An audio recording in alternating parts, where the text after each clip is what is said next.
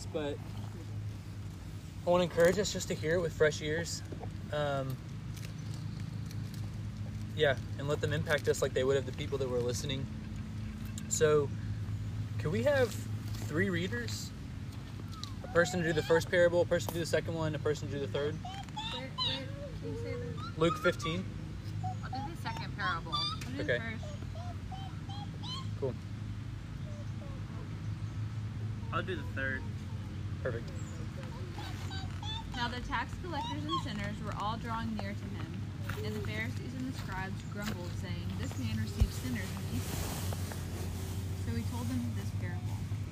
What man of you, having a hundred sheep, if he has lost one of them, does not leave the ninety-nine in the open country, and go after the one that is lost until he finds it? And when he has found it, he lays it on his shoulders, rejoicing. And when he comes home, he calls together his friends and his neighbors, saying to them, Rejoice with me, for I have found my sheep that was lost. Just so I tell you, there will be more joy in heaven over one sinner who repents than over 99 righteous persons who need no repentance. Or what woman, having ten silver coins, if she loses one coin, does not light a lamp and sweep the house and seek diligently until she finds it? And when she has found it, she calls together her friends and neighbors, saying together, wait, Rejoice with me, for I have found the coin that I had lost. Just so I tell you, there is joy before the angels of God over one sinner who repents. And he said, There was a man who had two sons, and the younger of them said to his father, Father, give me the share of the property that has come to me. He divided his property between them. Not many days later, the younger son gathered all that he had and took a journey into a far country. There he squandered his property in reckless living. And when he had spent everything, a severe famine arose in that country, and he began to be in need. So he went and hired himself out to one of the citizens of that country, who sent him into the fields, into his fields to feed pigs. And he was longing to be fed with the pods of the pigs, and and dealt with eating many. But then he came to himself. He said, "How many of my father's hired servants have more than enough bread? But I perish here with hunger. I will arise and go to my father, and I will say to him, Father, I have sinned against heaven and before you. I am no longer worthy to be called your son. Teach me as one of your hired servants. And he rose and came to his father, but while he was still a long way off, his father saw him and felt compassion, and ran and embraced him, and kissed him. And the son said to him, Father, I have sinned against heaven and before you. I am no longer worthy to be called uh, your son. But the father said to his servants, Bring quickly the best robe and put it on him, and put a ring on his hand and shoes on his feet, and bring the fattened calf and kill it, and let us eat and celebrate. For this my son was dead and is alive. He was lost and is found. And they began to celebrate. Now his older son was in the field, and drew near to the house, he heard music and dancing. And he called the and asked what this meant. Uh, and he said to him, Your brother has come, and your father has killed the fattened calf because he re- received him back safe and sound. But he was angry and refused to go in. His father came out and entreated him. But he answered his father, Look, these many years I have served you, and I never disobeyed your command. Yet you never gave me a young goat that I might celebrate my friends. But when this son of yours came who has devoured your property with prostitutes, you killed the fattened calf for him. And he said to him, Son, you are always with me, and all that is mine is yours. It was fitting to celebrate and be glad, for this your brother was dead and is alive. He was lost and is found.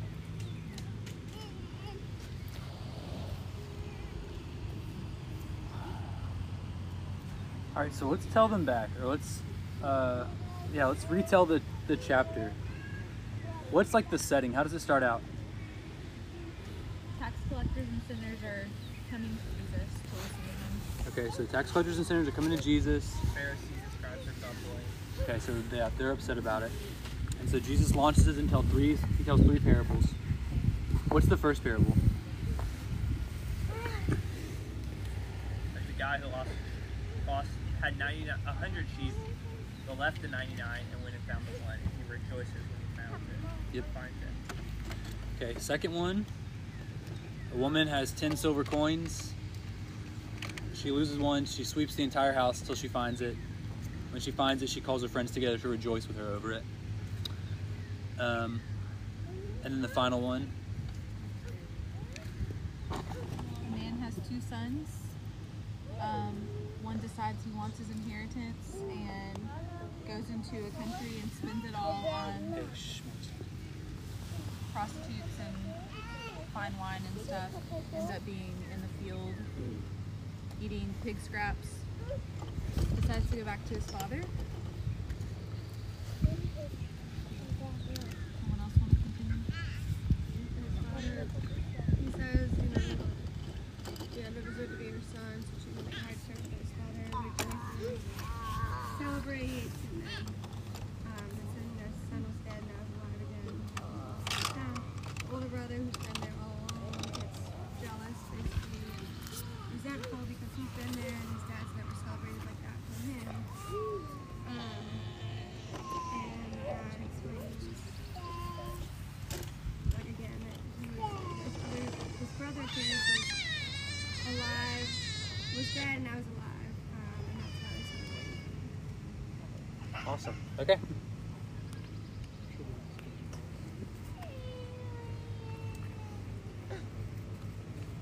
All right, we're going to press forward, okay? We're going to keep going. Um, all right, so what do we learn about God from this entire chapter? It can be from any of the parables or the setting. What do we learn about God or about Jesus? God wants us to be with Him. Yeah, God wants us to be with Him. us.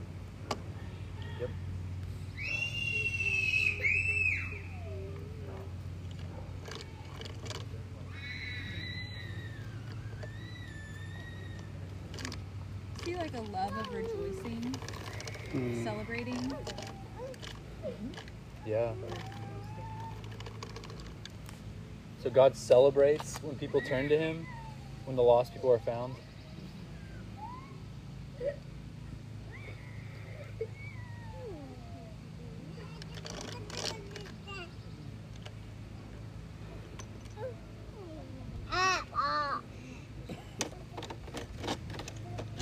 He like really delights in lost things being found. You know, you think that you'd be satisfied with the things that are not lost, and that this is your treasure. But God's heart is really to rejoice, especially when something that was lost comes to life. Yeah. Yeah, uh, Hi!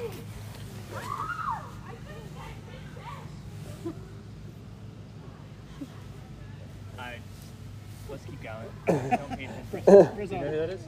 Yeah, it's some of her friends, but Well, I can tell that. like, uh, Hey, can I go play? Can I go play them? no, no, I no. think that's what that's the reaction. Please. Gotcha. I think Okay. I think it would be easy to look at the, the parable of the, the so the prodigal son, right, returning, and and feel like God doesn't appreciate us being steadfast, because we were steadfast. But it's important to note that he tells that son who's with him, he says, I do see that you have been with me this whole time. Everything that I have is yours. Mhm. So God does reward our steadfastness when we're able to be faithful to Him. He rejoices in those that find Him again, and He also rewards faithful. And the same is true. Yeah. So you know he loves the one that's always been with him, known them their whole life, and he also rejoices in the one that repents from crazy lostness. Right. Loves both. Yeah. Yeah, it's almost like yeah, we have a well, I guess it's people, but we have a tendency to kind of uh, misunderstand God and what He enjoys. Like the older brother Yeah. thinks that yeah, God only loves like steadfastness, uh, but God also loves mercy and grace, and yeah. Yeah. So it's like almost like a word to us who have a mis who have we have a tendency to probably misunderstand God. Yeah. also think he cares about that that heart posture, right?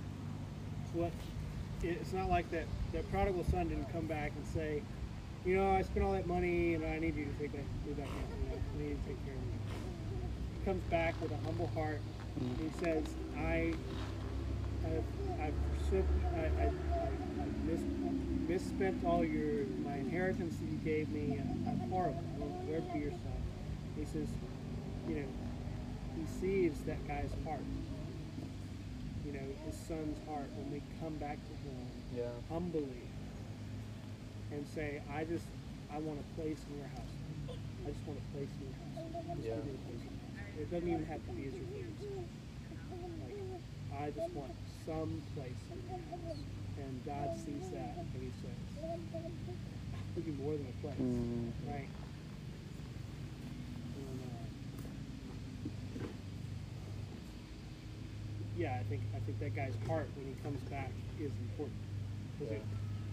I think there could easily be a parable about a man that comes back, you know, spends all the inheritance. It's like the closed door, right? When the door closes and he says, "I don't know you," right? You come back and you're like, "God, I, I need you now. You know, I need you now. You know, like, like where have you been? I need you." That kind of heart posture, you know. He's like, "I don't know you. Like, you don't know me, and I don't know you." Yeah. versus realizing, admitting, and humbly confessing, and Yeah. repenting. I think that guy showed, the son shows the repentant heart. Yeah. um, I think it's a important detail.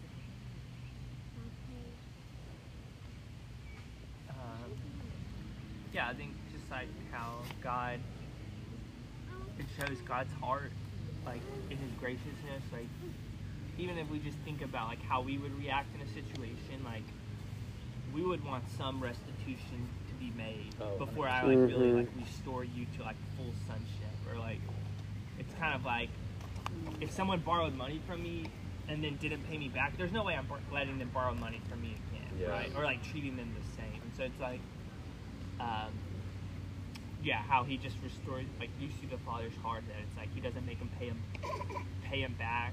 He immediately restores him back to like full sonship. Yeah. How many of you guys have seen like Downton Abbey? I love the movie references. Well, anyways, it's really interesting. So in the show, there's this uh, there's this girl that gets pregnant, and they pretty much just ostracize her because it was outside of marriage, and she ends up not being able to get a job anywhere, so she becomes a prostitute to take care of her daughter that she can't provide for anymore. And uh, finally, she like gives her child away to the parents of like the the guy, and uh, then she is able to get like a decent job. But when she gets that job, literally like everyone won't come into that house. No one will come around her. Everyone like criticizes the person that hired her, and it's like she's not even a prostitute anymore. But it's like they would not be around her at all. And they're like, you're bringing so much shame on us for even having this girl in this town, let alone like in this house. And uh, I feel like in a lot of ways you see it in the parables of Jesus or like in scripture. It's like that's how these people were treated. And I think when it says Jesus was with tax collectors and sinners, it's just like he just doesn't care about that. Like he wants these people to repent and turn to him, but he has such a love for these people, no matter how lost, no matter how broken they are. Um, and I think several of us have said, I think Phil, especially you've said it several times, but it's like these parables give us such a window into God's heart. It's like we're looking right at God's heart. And it's like He loves these people so much, and He like, yearns for them to turn from those things, and He's willing to be with them too. So I just think it's amazing to see the lowliness of Jesus in these parables. I think like what you were saying probably about cultural context probably means a lot too. Is like in some ways in America we're kind of the the place we believe in second chances. So like, Totally, yeah, I feel like every time you share this story with someone, they immediately identify with it. yeah, But like probably in that day, if you left your son, or if, if someone left their father like that, they would never be accepted into the community ever again. Yeah, Like, um, so yeah, cult- that's like interesting cultural context. yeah. All right, so what do we learn about people from this? I had one more thing about God. Yeah, totally. Um, it's never really hit me how like uh, the father responds with compassion to the second son as well. I mean, he's like angry. He's like questioning his father's response um, but he doesn't like. It is like a rebuke of like, hey, you're wrong, but it's in compassion. And he's like, you you're my son, and you've always been here. Yeah. Uh, so it's not, yeah, even in our like, I, I'm just, yeah, that like really hits me hard of like,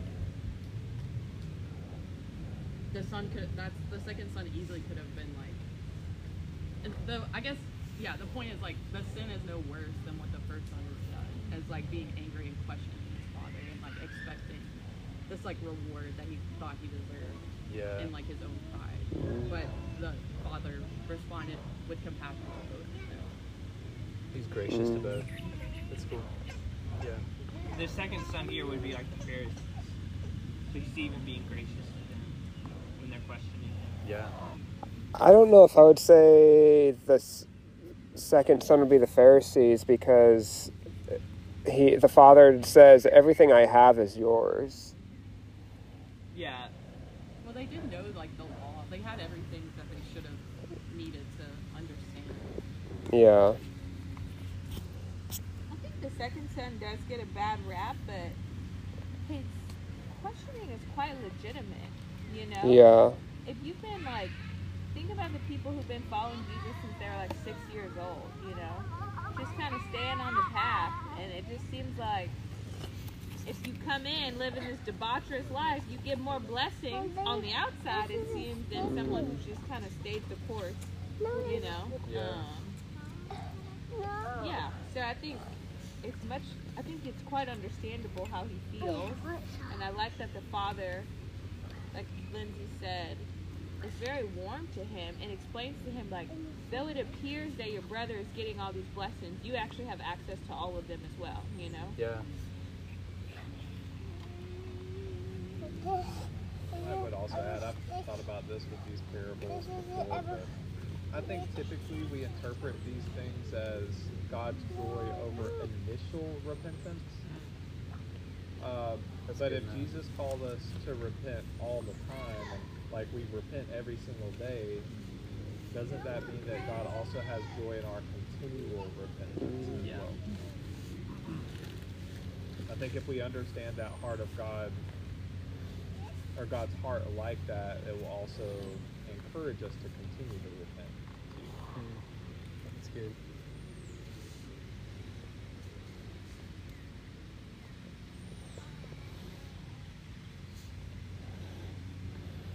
All right, what does this teach us about people?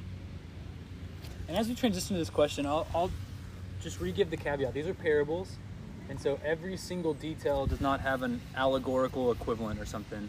Um, they're in general teaching one or sometimes two main principles. So, but what do we learn about people from these parables? This is just a quick random question. Um, you know, I've always heard these stories growing up. The parable of the lost coin. What is that coin worth? I Is that- is a that- day's wage? Okay, because like, I think of a coin as being small. I think of oh, a dollar or ten dollars. Like, why is she rejoicing over ten dollars? You know, Yeah, or it says it's about the okay, worth of about one day's wage would be the one coin. okay.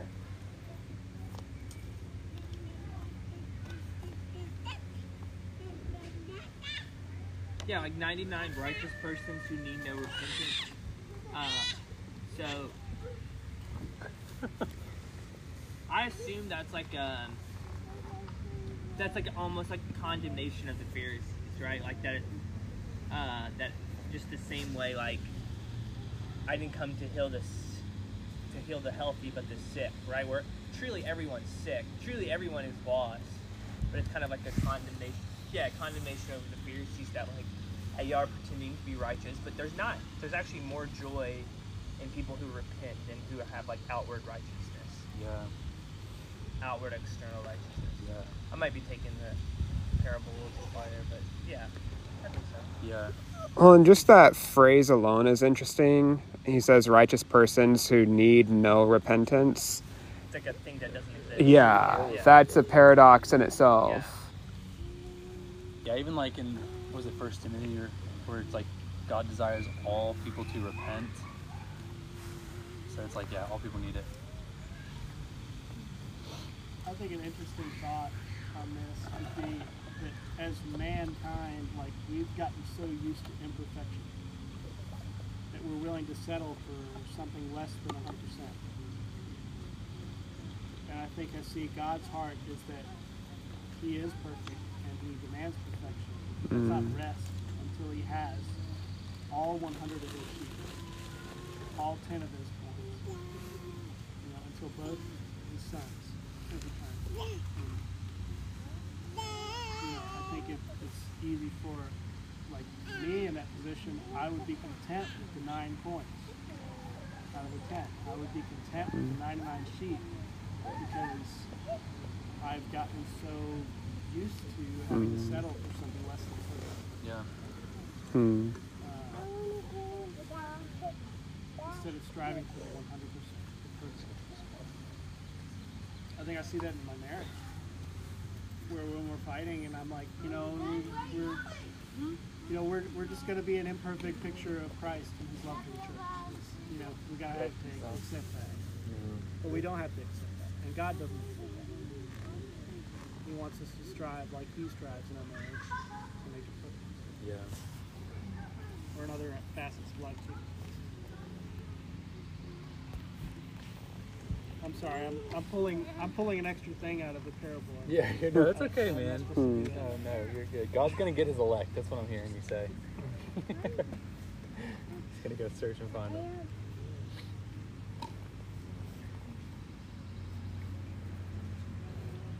Anything else we learned about people from this? I'm just gonna point out that when somebody got saved, there was a party. Yeah. That's right. Party! That's right. Who had the party, Paige? Well, it changes, but the angels, the angels are partying, and then also like the father and um, all his servants and all his people were partying Yep. loud. Also, verse 9, she calls together her friends and neighbors, saying, Rejoice with me. Mm-hmm. So, I think also uh, Can we have a party for Tori? Do we have a model that as a church for like baptisms? Yeah. Yeah, and Party. only steak and wear rings. We'll give her a new robe, get her a new dress. But we really should. That should be like in our ethos. Like, here's your robe, your ring, your Let's go buy a let's go buy a fatted calf. I mean, next Friday, first Friday fast, if she's able to come, you know, and I'm able to do the baptism lesson, maybe we can baptize her that night. And that'd be awesome. That would be awesome. party! So it's kind of like the Chinese New Year. They buy like a new set of clothes because it's like a new year, new you. That's what we could do with them, you know. I want to get a haircut New too. outfit, new you. We'll just shave her head. Welcome to the cult. Sackcloth and ash. but I think it also speaks. Her I think sister, but she told her sister on Saturday, like, we're going door to door, and her sister was like, that sounds culty. And Tori said that her response was like, girl, I gotta do whatever it takes. I gotta join a cult. I'm all in. I like that attitude. All right, Phil, what were you gonna say? uh, I think sometimes when, when we hear like a crazy story, either overseas or uh, at least I do, like, or even just in our own life, there can be this like almost like seed of doubt, uh, right where we're like the older brother, like, oh, is that, or it's like in our hearts we're like, is that really true? Is that is that really genuine? And we can become uh, suspect and doubtful. And I think like this parable kind of condemns that, right? Like the Yeah. bro- older brother's not celebrating. Yeah. Yeah. Yeah, we should rejoice instead of being like, okay, let's wait. Welcome, welcome back home. Why don't we wait until you're like clean for a couple of weeks? You Make know? sure you're really serious Make sure about you're serious. no longer Grounded for being with prostitutes sorry. anymore. Let's Yeah, yeah. let's have like a trial period before we start celebrating. No, that yeah, that's really good though. I feel like You want us to do no, no, no, like I just feel like that's the common thread in like a lot of churches is like let's put you through this class, let's put all these things in place, but it's like we should rejoice when the repentance happens. Yeah. even if three weeks later they. I wonder if that would change away. too, people falling away or not. Like if we're like celebrating like when it happens, it's like then the doubt is like less in them, you know? Potentially. Yeah. That's a cool thought, guys. I hadn't thought about that. What, what had you not thought about? Just like in these stories, like we don't know if like the little brother just turned right back around and went back to his old life. You know, he doesn't say that in the parable. Mhm. But just like not focusing on what might happen in two weeks, but like just, Just rejoicing right then. Rejoice immediately. Yeah. I think you know to um, like we all know that the Lord. I mean, repentance is in these parables. You know, they're rejoicing because of the repentance. So we know that that's like the heart of God that we would turn away from the lesser in order to receive the better. Um, but I just think like the order that we're all recognizing is like God affirms and exclaims and like fully rests with us in our identity. You know, rem- reminds us first, like that's not who you are. Like this is who you are. I know who you are. I love you. Like, and once we've gotten to the place where we're like secure in His love, like I think that's when He'll probably sit down and talk to us. Like, okay, now let's review what happened. Like, why did you go after that? You know. Um, and so, like in in sin, in the moment of awareness of sin, it's so important to first like thank God for who we are and thank God for how He sees us. You know, and Yeah. um, No sugar. And lead with that as we attempt to truly take seriously like what we've done to ourselves, what we've done to what we've done in you know in relation to the glory of God. uh, also like in the same way that Matt was saying earlier, how like this is not just applying to our first repentance, but our continual repentance. That like in the same way we don't have to, if we sin and then we repent, we don't have to sit in a trial period for a couple weeks until uh, God like rejoices in that moment over us. Yeah. Um, and so just to re- picture that and remember that. And honestly, that's even a, an encouragement to repent, to not wait, but to just do it, and then like God will receive us back, and once again restore like kind of full status to us. Yeah. That's great.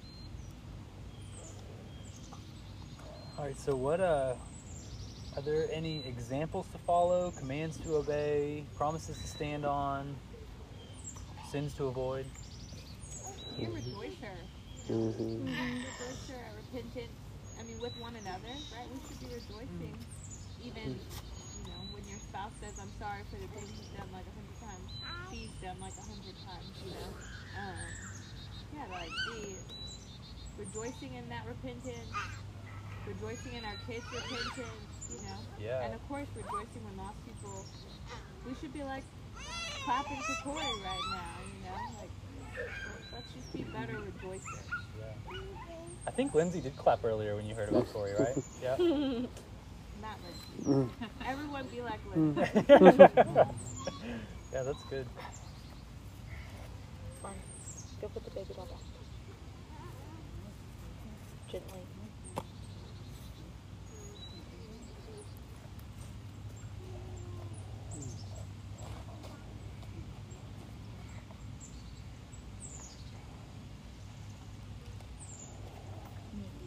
Yeah, kind of an obvious one, but they they were searching. They were searching. They were searching with diligence and zeal to find something.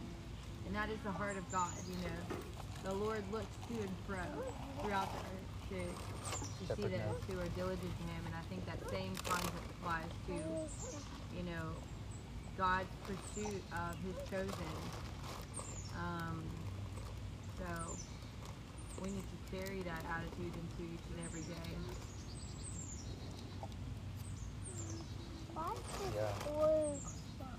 I think like how Jesus welcomed the sinners, the tax collectors, the outcasts, like the people in our lives that that's how we would label them. Um, to actually like spend time with them. Yeah.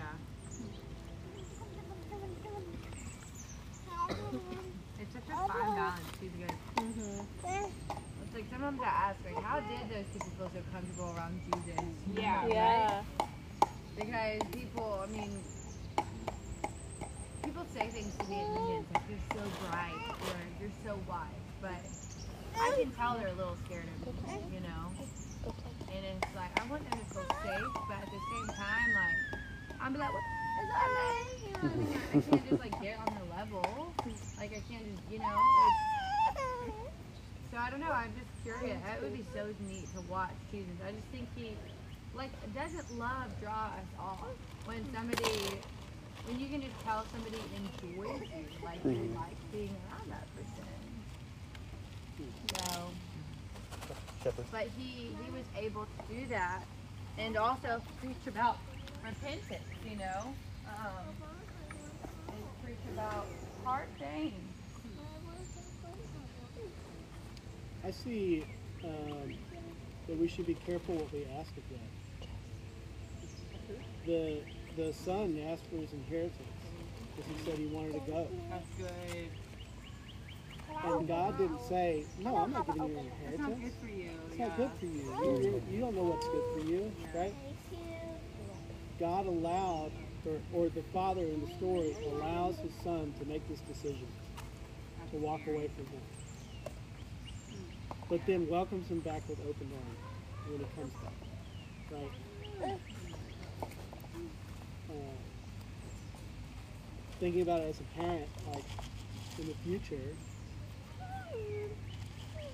just the response that I'm going to have for something that Sammy's going to want to do, or, or another child that I have, or something like that. Like the implications of that are, wild. Like, am I just supposed to let my kid do whatever? Um, or is that just a reflection of like God's heart? And like, He doesn't seek to control us. He seeks to just love us, right? You know, He wants us to know that He's good. He wants us to come to Him, He's not going to force us to. He's not going to force us to stay with Him. I think it just reveals a lot of His heart, His intentions for us. It's not just to collect us up and, and hold us in a pen. It's to be good to us, to love us. I think an example to follow about Jesus is uh, being unassuming. Um, if y'all remember the prophecy from Zechariah, it says, Behold, your king is coming to you humble and mounted on a donkey. Uh, in the NET, the NET translates that as, Behold, your king is coming to you unassuming and mounted on a donkey. Uh, just how Jesus' demeanor was around these um, tax collectors and sinners that allowed for them to feel comfortable around him. Um, so I think the example to follow there is to be unassuming like him, not like proud or looking down on others or anything like that. Uh, but also, an example to not follow would be assuming. I wonder if some of the Pharisees and the scribes heard these parables and thought, oh, well, I'm one of those righteous people. I don't need to. They're assuming that they're right with God. You know, me and the man upstairs are good. Um, you know, so to not assume, um, you know, what you know about God or what you know about yourself, to have that humble heart posture. I want to know you, God. I want to, I want to repent and hear what you have to say about my life. I think too, like to not give up on people who seem like the prodigal son, you know, he like was doing some pretty bad stuff, you know, was paying for prostitutes and squatting all his money away. Like if we, you know, kind of like Joe was saying earlier, when we see people like that, it's easy, kind of feel hopeless, you know, but not give up. Like everyone else was saying, to be, be like love for them, uh, so that they, you know, hopefully will see Jesus in you and want to come to faith.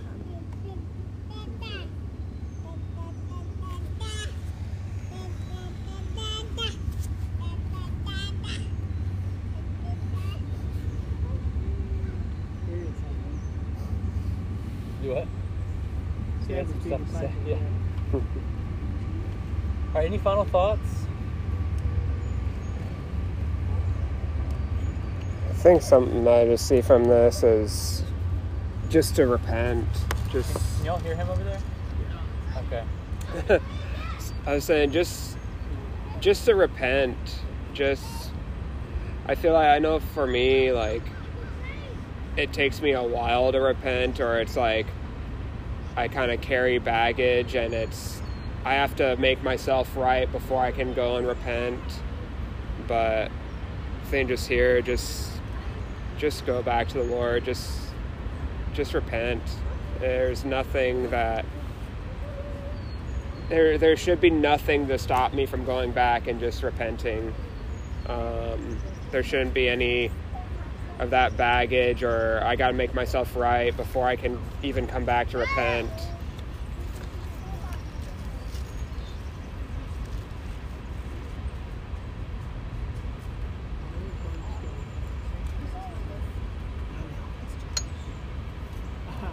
I do have one last thought. Uh, is that, that uh, Jesus is a picture of a better second brother. Jesus is the better second brother.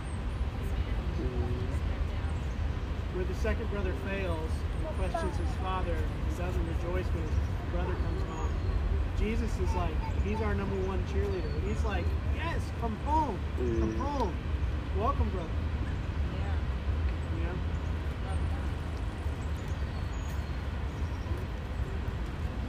Um, I think it really hits me like the when Jesus is with the tax collectors and sinners. Like Jesus is not performance.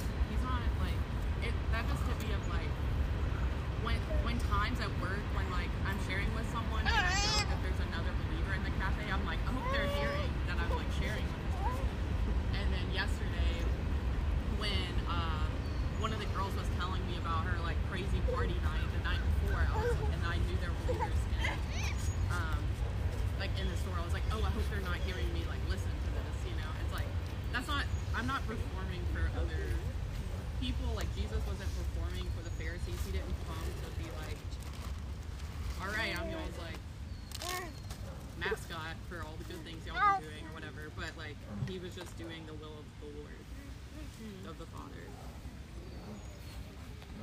by being in the messiness of like the tax collectors and sinners' lives.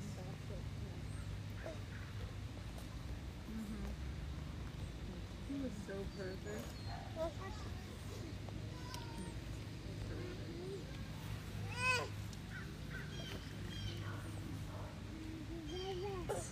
Okay, so we're gonna split the last 15 minutes into five or three parts. So part one, um, just where you're at, make goals for this week. It can be go, grow, gather. It can be follow and fish. Um, okay. Um, uh, so take the next four or five minutes to do that. And then if you have a group you're texting in or whatever it is, go ahead and do that as well. Sorry, y'all, but we are. Uh,